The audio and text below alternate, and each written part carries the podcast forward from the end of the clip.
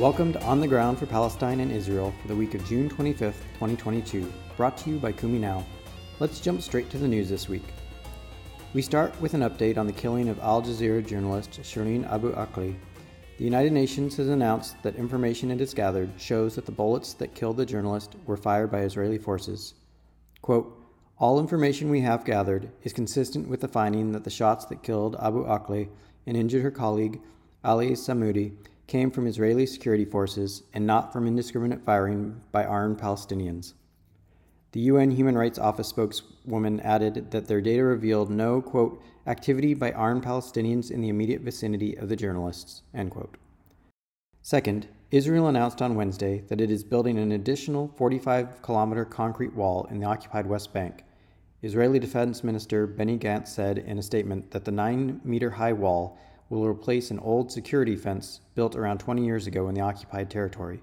It'll take over a year for the construction of the wall to complete. According to the Israeli ministry, this new wall aims to prevent Palestinians from sneaking into Israel. Our third story is the collapse, once again, of the Israeli government.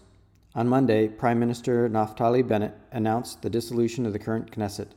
This triggers Israel's fifth round of elections in just over three years. Those elections will happen sometime in the fall. Until those elections, Foreign Minister Yair Lapid, who wasn't scheduled to become Prime Minister as part of this government until 2023 as part of their power sharing scheme, will take Bennett's place as Prime Minister. The Bennett Lapid government survived exactly a year and a week before crumbling. What happened? According to 972 magazine, quote, over the past few weeks, members of Bennett's own Yamina party have been leaving the coalition and allying with opposition leader Benjamin Netanyahu, while other coalition members have been conditioning their support for the government on particular pieces of legislation. While it is tempting to hope that a collapse of the Israeli government is good news for Palestine, the reality is that little will change because of this collapse. In fact, it may just portend the return of Benjamin Netanyahu, who has spent his time outside the government successfully dodging the corruption charges against him. Fourth, Haaretz reports that 16 year old Palestinian Abdullah Mohammed Hamad was shot by Israeli forces on Friday night and later died. He was shot in the town of Silwad, north of Ramallah. The Israeli military claims that a large crowd of Palestinians had gathered near the town and that some of them had thrown rocks or stones at nearby Route 60. Soldiers fired at the crowd and Abdullah was hit. While rock throwing can, of course, be dangerous, I'll never understand why the Israeli military believes that deadly force is the appropriate first step as opposed to, say, temporarily closing the roadway. Nor will I understand how Israeli forces get away with these extrajudicial killings, as there was almost certainly no proof that Abdullah was an imminent threat to anyone. Finally, we'll end with happier news. Earlier this month, the Palestine soccer team, or football team if you prefer, earned a spot in the 2023 AFC Asian Cup. They finished the qualifier with a perfect 3 0 record and finished with a 4 0 win over the Philippines. Palestine didn't allow a single goal as they previously beat Mongolia 1 0 and Yemen 5 0. If you're a sports fan, the Palestine Chronicle has a piece delving into how the occupation and Israeli violence has affected Palestinian football in the past.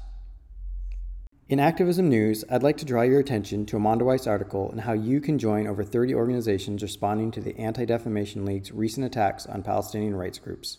Mondoweiss reports that in response to ADL National Director and CEO Jonathan Greenblatt's recent attack on the Movement for Palestinian Rights, including his threat to use their litigation skills to attack Palestinian organizations that support BDS, over 30 U.S. and Canadian social justice organizations and chapters have signed on to the, quote, Tell the Anti Defamation League your lives will never silence the movement for Palestinian liberation petition.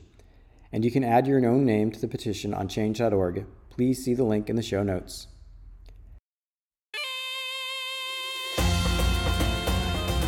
And that's our news for this week.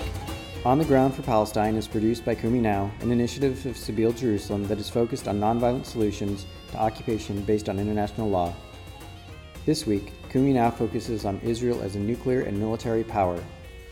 We have a webinar this Tuesday at 6 p.m. Palestine time with representatives from the organization Earth Caravan. Remember, links to the stories mentioned in this video are always available below the video or in the show notes. If you like this weekly roundup, we suggest you subscribe to this podcast through your favorite podcast app. Join us at kuminow.com, follow us on social media, and join our weekly Kumi Now newsletter. You can sign up at kuminow.com forward slash register. You can let us know what you think of this news roundup by emailing us at kumi at kuminow.com. We thank you for your role in activism for Palestine and Israel, for only together may we rise up.